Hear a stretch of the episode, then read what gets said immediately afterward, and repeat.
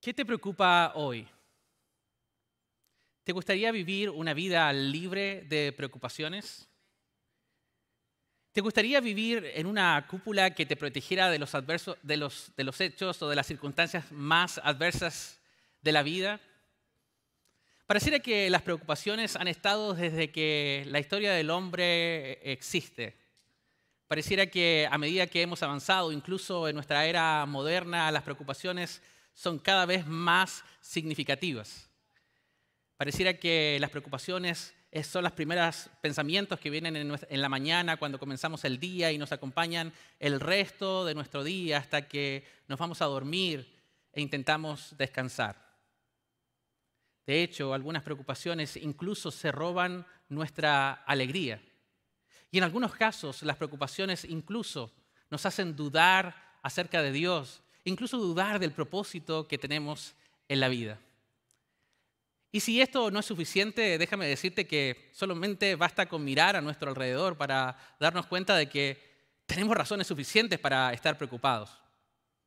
Muchas veces esto tiene que ver con un diagnóstico médico desfavorable. A veces tiene que ver con deudas, con decisiones que estamos tomando en la vida. A veces estamos preocupados por relaciones rotas, por hijos adolescentes, cañerías rotas, retrasos y la lista podría seguir y seguir y seguir.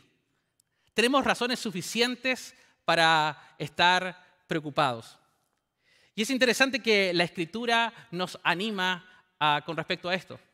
Porque una de las cosas que a mí me gusta eh, destacar de nuestra fe es que no solamente el Evangelio nos da una esperanza para la vida eterna o para el futuro, sino también el Evangelio nos da herramientas que podamos utilizar aquí, en el presente, en el ahora. Y yo quiero invitarte a que recordemos un pasaje de la Escritura bastante conocido por todos los creyentes. Es el pasaje que está en Filipenses capítulo 4, versos 6 y 7. Aquí el apóstol Pablo nos recuerda y nos anima acerca de cómo podemos enfrentar las preocupaciones a lo largo de nuestra vida. Y mientras lo buscan ahí en sus Biblias, este, este, esta carta es una de las cartas probablemente más amorosas y más motivadoras que el apóstol Pablo eh, escribió. De hecho, los filipenses fueron bastante generosos con él en su ministerio. Y lo paradójico de todo esto es que unos versículos antes de los versículos que vamos a leer, eh, el apóstol Pablo está animándoles y le dice, alégrense. Y vuelvo a decirles, alégrense. Y él está escribiendo esto literalmente desde la cárcel. Así que el apóstol Pablo está básicamente animando a la iglesia, pero al mismo tiempo entiende muy bien lo que significa estar en una circunstancia que muchas veces no es favorable. Así que quiero invitarles a que leamos juntos lo que dice el texto bíblico y desde ahí podamos reflexionar acerca de lo que Dios tiene para nosotros hoy. Filipenses capítulo 4, versos 6 ah, y 7 dice lo siguiente. No se inquieten por nada. Más bien, en toda ocasión, con oración y ruego, presenten sus peticiones a Dios y denle gracias. Y la paz de Dios, que sobrepasa todo entendimiento, cuidará sus corazones y sus pensamientos en Cristo Jesús. Creo que la escritura es bastante clara y a mí, a mí me gusta mucho una versión, que es la versión del lenguaje, ah, la versión del lenguaje actual, y yo creo que lo podamos ver también el mismo pasaje, pero en una versión eh, de la Biblia en español que es diferente. Y leámoslo junto, ahí en la pantalla va a estar, y dice así, no se preocupen por nada. Más bien oren y pídale a Dios todo lo que necesiten y sean agradecidos. Así Dios les dará paz. Esa paz que la gente de este mundo no alcanza a comprender, pero que protege el corazón y el entendimiento de los que ya son de Cristo. Los cristianos de Filipos tenían amenazas y preocupaciones por dentro y por fuera. Ellos no eran muy diferentes a nosotros. De hecho, ahí ellos estaban recibiendo ataques desde diferentes ángulos. Los predicadores servían por ganancia egoísta. Los miembros rencillosos amenazaban con la unidad de la iglesia. Los maestros predicaban un evangelio sin cruz y incluso habían algunos miembros de la congregación que estaban teniendo problemas con el techo y la comida. En otras palabras, preocupaciones por dentro y por fuera. Eh, la iglesia en Filipos estaba pasando un tiempo no muy fácil. Pero tanto a ellos como a nosotros, Dios nos hace una propuesta fenomenal. Y esa propuesta es sencilla. No se preocupen por nada. Y yo puedo ver ya algunos esforzar alguna sonrisa y decirme, sí, Miguel, eso suena bastante bonito. Eso de hecho suena bastante espiritual, escrito ahí en un papel, pero tú no tienes los hijos que yo tengo. Tú no tienes el esposo o la esposa que yo tengo. Tú no tienes que ver a mi jefe mañana eh, en la mañana. Tú no tienes un diagnóstico médico desfavorable, no estás viviendo la circunstancia que yo estoy viviendo. Y es posible que no. Y es posible que muchos puedan decir, claro, esto se trata de alguna broma, pero déjame decirlo también con toda claridad. Cuando Dios habla, Él no está bromeando. De hecho, Él lo dice con bastante, eh, Él nos anima y nos, eh, eh, nos guía en una dirección bastante directa y concreta. Él no solamente nos está animando a que vivamos vidas libres de preocupaciones, sino vidas sin nada de preocupaciones. De hecho, hay dos palabras que podrían sintetizar lo que las preocupaciones eh, representan. Y déjenme mencionarles dos. Y si usted tiene algo donde notar y grabarse esto, es algo que me gustaría que pudiera, si pudiéramos dejar eh, esta mañana, este servicio, y pudieran reflexionar acerca de esto, pensemos en esta primera. La primera de ellas es esto, las preocupaciones son irrelevantes. Las preocupaciones son irrelevantes. Y quiero invitarlos a, ir al Evangelio, a Mateo capítulo 6, en el versículo 27. Aquí está Jesús hablando, uno de sus sermones más importantes, el Sermón del Monte. Y Jesús está hablando acerca de las preocupaciones. Eh, Mateo capítulo 6, verso 27, Jesús dice, ¿quién de ustedes por mucho que se preocupe, puede añadir una sola hora al curso de su vida? Jesús hace esta pregunta y básicamente la respuesta es obvia. Las preocupaciones no añaden ningún segundo a nuestra vida. ¿Cuándo fue la última vez que por preocuparnos nosotros cambiamos algo? ¿Cuándo fue la última vez que por el simple hecho de preocuparnos arreglamos algún problema? Porque las preocupaciones son irrelevantes, no solucionan absolutamente nada. De hecho, en el texto bíblico la, palabra preocupación está asociada a una palabra griega que significa dividir la mente. Porque eso es lo que hacen las preocupaciones. Parten por la mitad de nuestra mente y generan mentes de doble ánimo. Muchas veces en lugar de resolver los problemas de mañana, las preocupaciones se roban las fuerzas que tenemos hoy. En efecto, podríamos decir que las preocupaciones en muchos de los casos son irrelevantes. Y déjeme decirlo de manera más concreta. En el 40% de las cosas que nos preocupan o 40% de las cosas que nos preocupan nunca llegan a suceder. El 30% restante tiene que ver con hechos inmodificables del pasado a los cuales nosotros ya no tenemos acceso y no podemos cambiar. 12% restante se enfocan en las opiniones de los demás, que tampoco nosotros tenemos control sobre ellas. 10% restante se enfocan básicamente en nuestra salud personal, la cual empeora cada vez que nos preocupamos. Y solamente en un 8% de los casos nosotros podemos hacer algo al respecto. En otras palabras, podríamos decir que las preocupaciones son innecesarias o son irrelevantes en el 92% de los casos. Pero no solo las preocupaciones son irrelevantes, sino también aquí viene el segundo principio que quiero compartir acerca de las preocupaciones. Las preocupaciones son también irreverentes. Las preocupaciones son irreverentes porque implican abiertamente desconfiar acerca de lo que Dios puede hacer al respecto. Sigamos leyendo lo que Jesús está diciendo ahí en Mateo capítulo 6, ahora del versículo 28 al 30. Jesús nuevamente, y en mi Biblia las palabras de Jesús están con rojo, lo cual quiere decir que es importante. ¿Y por qué se preocupan por la ropa? Dice Jesús. Observen cómo crecen los lirios del campo. no trabajan ni hilan. Sin embargo, les digo que ni siquiera Salomón, con todo su esplendor, se vestía como uno de ellos. Si así viste Dios a la hierba que hoy está en el campo y mañana se arroja al horno, ¿no hará mucho más por ustedes gente de poca fe? La escritura es bastante clara y a veces puede ser hasta bastante directa. Y las palabras de Jesús a, ratos hasta pueden sonar un poco hirientes.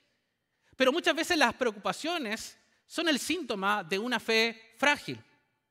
No es nuestra intención dudar de Dios, ¿cierto? Pero no lo hacemos cada vez que nos preocupamos. No ponemos en duda lo que Dios puede hacer en nosotros y a través de nuestras circunstancias cada vez que nosotros nos preocupamos. Y es ahí, en medio de las circunstancias difíciles de nuestra vida, donde se prueba nuestra fe. Porque la fe en el contexto bíblico no es solamente tener una idea que básicamente estamos de acuerdo en nuestra mente o con nuestro intelecto, sino la fe en el sentido bíblico tiene que ver con confiar en Dios. Déjenme explicarlo y probablemente ustedes ya han escuchado esta historia, pero una de mis historias favoritas del gran evangelista, el doctor Billy Graham, eh, que él cuenta esta historia donde él hace la diferencia entre creer y confiar, es cuando él cuenta esta historia del equilibrista. ¿La recuerdan? Si no la recuerdan, la voy a contar una vez más. Pero básicamente él dice, había un equilibrista en las cataratas del Niágara y le decía a la gente, ¿cuántos de ustedes creen que yo puedo cruzar las cataratas sin caerme? Y la gente que estaba ahí ovacionaba y decía, sí, yo creo que tú puedes hacerlo. Y después, cuando cruzaba, la gente lo ovacionaba. Al otro lado les decía, ¿cuántos de ustedes creen que ahora puedo tomar una carretilla y cruzar al otro lado, lo cual lo hace más difícil y no me caigo? Y la gente decía, sí, nosotros creemos que puedes hacerlo. Y cruzaba al otro lado y la gente nuevamente lo ovacionaba más fuerte. Luego decía, ¿cuántos de ustedes creen que ahora puedo poner ladrillos sobre esta carretilla y cruzar y hacerlo más difícil sin caerme al otro lado. Y, la gente decía, sí, nosotros creemos. Y él lo hacía con más dificultad y finalmente llegaba al otro lado.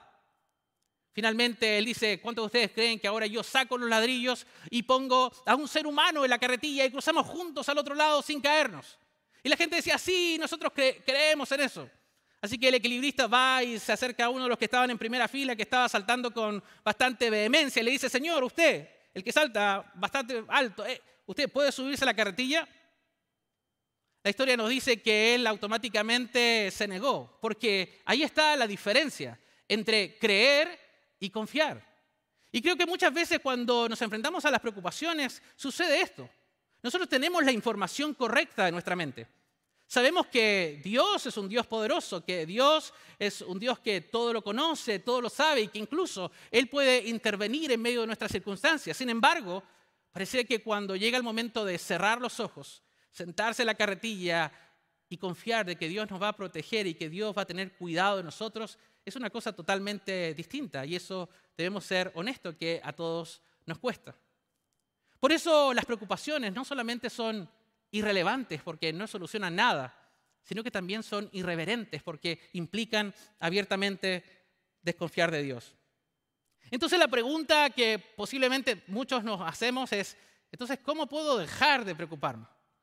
¿Cómo puedo vivir una vida libre de preocupaciones? Si Pablo es bastante claro en estos versículos. Hay una parte que es nuestra y hay una parte que es de Dios. Nuestra parte es, que dice la Biblia, oración y gratitud. Vamos a leerlo nuevamente, Filipenses capítulo 4, verso 6. Por favor, pongamos atención y ojalá podamos aprender esto de memoria. Pablo dice, no se inquieten por nada. Más bien, en toda ocasión, con oración y ruego, presenten sus peticiones a Dios y denle gracias. El apóstol Pablo está diciendo claramente aquí que nuestra parte es oración y gratitud. Esa es nuestra parte. De hecho, el mismo Jesús enseñó sobre la necesidad de orar y de no desmayar. Pablo, en otra de sus cartas a la iglesia de los colosenses, él habla acerca de perseverar en la oración, velando en ella con acción de gracias. Santiago hace la pregunta y dice, ¿está alguno de ustedes afligido? Y la respuesta que viene instantáneamente después de esta pregunta es, haga oración. En otras palabras, ¿Queremos preocuparnos menos? Pablo está diciendo, oremos más. ¿Queremos dejar de preocuparnos por todo? Comencemos a orar por todo. Y probablemente muchos se preguntan esta mañana y los que nos estaban viendo a través del servicio online, ¿y eso significa que yo puedo orar por todo? Sí, con toda oración y ruego, dice, en toda ocasión. ¿Eso incluye reuniones de padres en la escuela? ¿Eso incluye hijos rebeldes, adolescentes? ¿Eso incluye cañerías rotas, decisiones importantes en la vida, eh, relaciones que a veces no funcionan? ¿Eso incluye diagnósticos médicos? Sí, todo. En otras palabras, Dios está hablando a través de Pablo y está diciendo, dile a Dios lo que necesitas, pero también sé agradecido. No solamente haz una lista de lo que necesitas, sino claramente dice, sé agradecido con acción de gracias. La gratitud es importante. No solo la oración es crucial, sino también la acción de gracias. El olvidar lo que Dios ha hecho muchas veces da lugar al temor. Sin embargo, cuando volteamos hacia atrás y nos damos cuenta de lo que Dios ha hecho ya en el pasado, que lo que Dios ya, cómo Él ha sido fiel en el pasado, cómo Él ha provisto, cómo Él nos ha protegido, cómo Él nos ha cuidado, eso va a infundir fuerzas para el presente. Y es interesante que una simple mirada al pasado puede infundirnos mucha esperanza y fe hacia el futuro. Mi pregunta es, ¿qué es lo que Dios ha hecho contigo en el pasado? ¿Puedes regresar un poco atrás? Yo sé que algunos de nosotros a veces tenemos ese, eh, eh, eh, tenemos, nos cuesta recordar. Algunos tenemos Alzheimer espiritual y a veces nos cuesta mirar claramente dónde están esas áreas en las que Dios ha sido fiel, pero estoy convencido de que todos tenemos algo que podemos contar donde vimos que Dios actuó a nuestro favor. Por eso Pablo está diciendo, ¿quieres preocuparte menos? Ora más y sé agradecido. ¿Por qué tienes que orar hoy? ¿Por qué tienes que, por qué, por, qué cosas o por qué circunstancias en tu vida hoy tienes que pedir de manera más concreta y directa a Dios? Pero al mismo tiempo, ¿por qué cosas necesitamos ser agradecidos? ¿Quieres preocuparte menos? Entonces Pablo dice, ora más y sé agradecido. ¿Y cuál entonces es la parte de Dios? La parte de Dios es paz y protección. ¿Qué dice el texto bíblico en Filipenses capítulo 4, verso 7? Leámoslo juntos una vez más. Y dice lo siguiente. Y la paz de Dios, que sobrepasa todo entendimiento, cuidará sus corazones y sus pensamientos en Cristo Jesús. Fíjense que no dice la paz que sobrepasa todo entendimiento. Dice, y la paz de Dios que sobrepasa todo entendimiento. El mismo Jesús dijo, mi paz les dejo, mi paz les doy. No como el mundo la da, yo la doy. No se turbe vuestro corazón ni tenga miedo.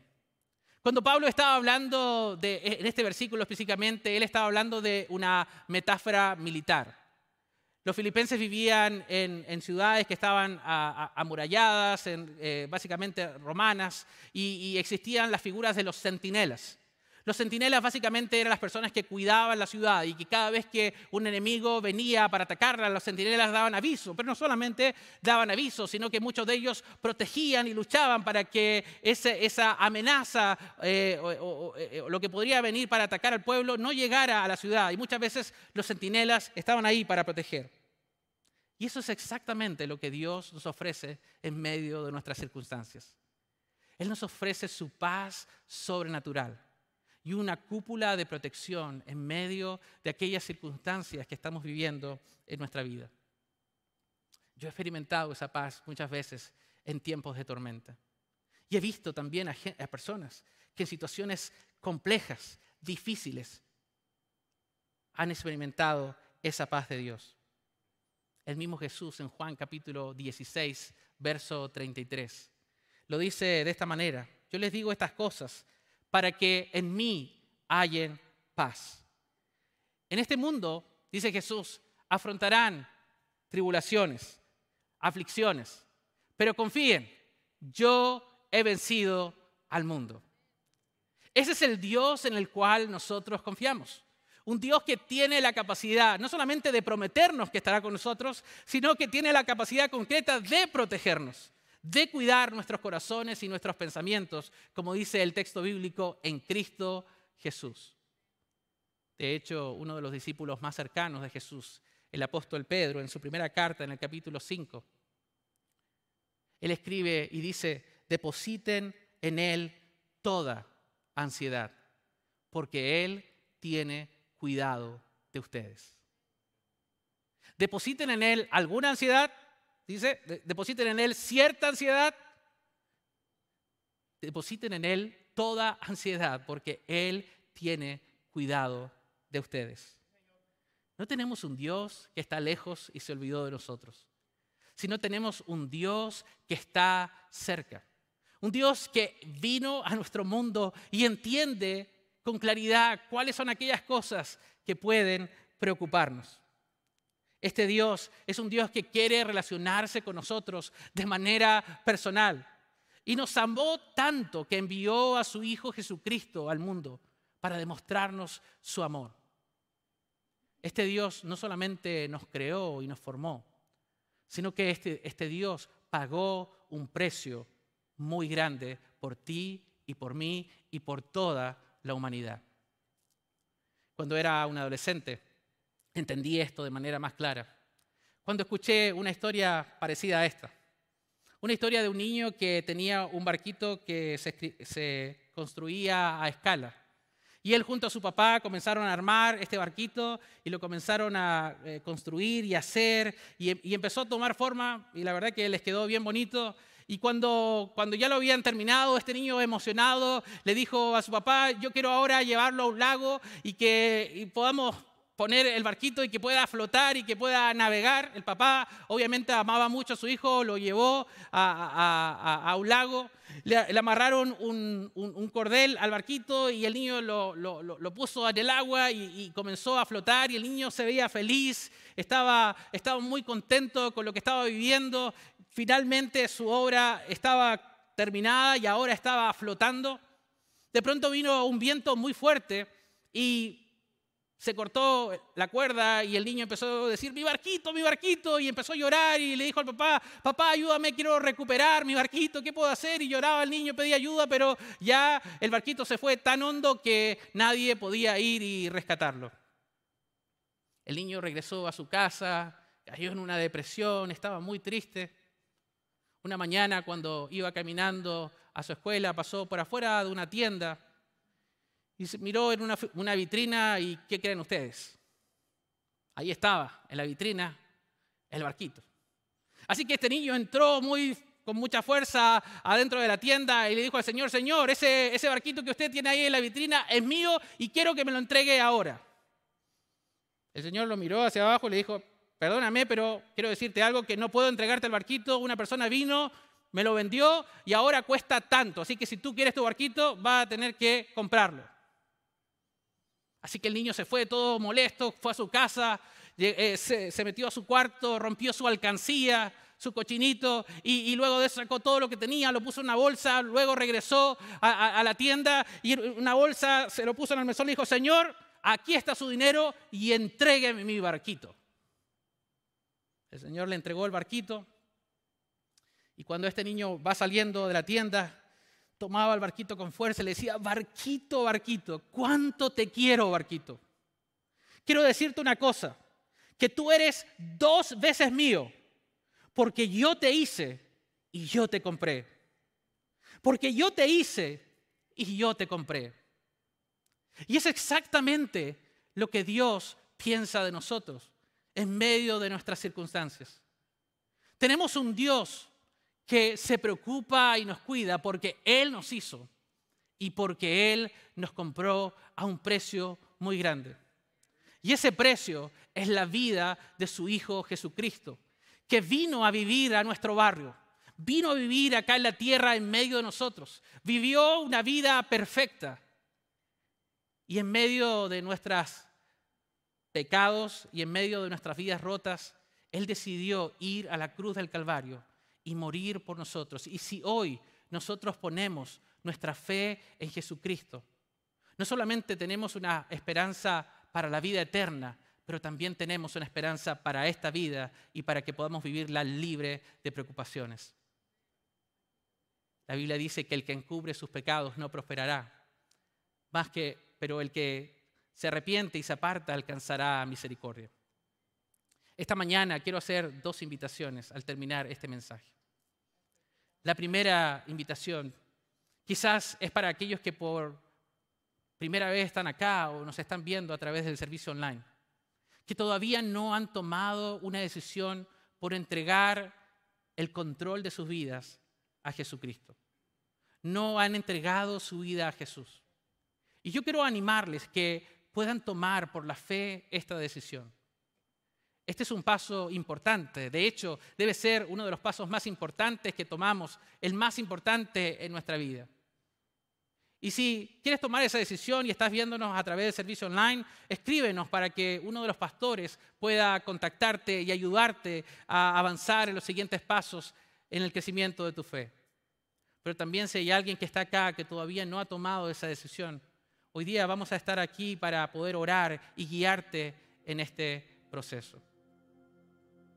Mi segunda invitación es para todos aquellos que ya hemos abrazado la fe en el Evangelio. Para todos aquellos que sí hemos confiado en Él, hemos entregado nuestra vida, pero eso no nos libera de las circunstancias que vivimos en nuestra vida. ¿Qué te preocupa hoy? ¿Es una relación? ¿Es algo relacionado con una decisión que estás tomando hoy en la vida? ¿Tiene que ver con algún familiar cercano, con un hijo? Con tu esposo, con tu esposa. Tiene que ver con decisiones financieras, con deudas. Tiene que ver con algún diagnóstico médico. Tiene que ver con cosas que a veces parecieran triviales de la vida, pero que sí nos preocupan. Yo quiero invitarte a que, si tú quieres que pastores o diáconos puedan orar por ti y acompañarte en este proceso, vamos a estar aquí para orar por ti. Vamos a estar aquí no solamente para animarte a que ores y seas agradecido, pero para orar específicamente por esa situación que estás viviendo. De eso se trata la iglesia de Jesucristo, de acompañarnos en medio de las circunstancias de nuestra vida. Ayer ya pasó, mañana no sabemos si vendrá. Lo que hoy tenemos es el hoy, es el presente. No, no le digamos a Dios el tamaño de la montaña. Mejor digámosles a la montaña el tamaño de nuestro Dios. Un Dios poderoso, un Dios grande, un Dios personal y un Dios que tiene cuidado de nosotros. ¿Quieres preocuparte menos? Recuerda, las preocupaciones son irrelevantes porque no solucionan nada. Y son irreverentes porque implican desconfiar abiertamente de lo que Dios puede hacer al respecto. Si queremos vivir vidas libres de preocupaciones, Pablo dice oración y gratitud. Y Dios nos promete su paz y protección. Hoy quiero invitarte que te pongas de pie por un momento y vamos a cerrar con una oración. Y quiero que cierres tus ojos. Y en esta oportunidad no va a ser Pablo escribiendo a la iglesia de los filipenses, sino va a ser Pablo escribiéndote una carta a ti. Así que antes de las palabras de Pablo, pon tu nombre ahí. Menciona tu nombre ahí en esta oración. María, Juan, Carlos, Sofía. No te preocupes por nada. Más bien ora y pídele a Dios todo lo que necesitas y sé agradecido. Así Dios te dará paz, esa paz que la gente de este mundo no alcanza a comprender, pero que protege el corazón y el entendimiento de los que ya son de Cristo. Querido Dios, gracias por estar presente en medio de nosotros. En la persona de tu Espíritu Santo vivir en nosotros. Querido Dios, yo no sé cómo muchos de los que estamos acá llegamos esta mañana a este servicio, ni qué hemos vivido últimamente en nuestras familias, en nuestras vidas personales, en nuestras circunstancias.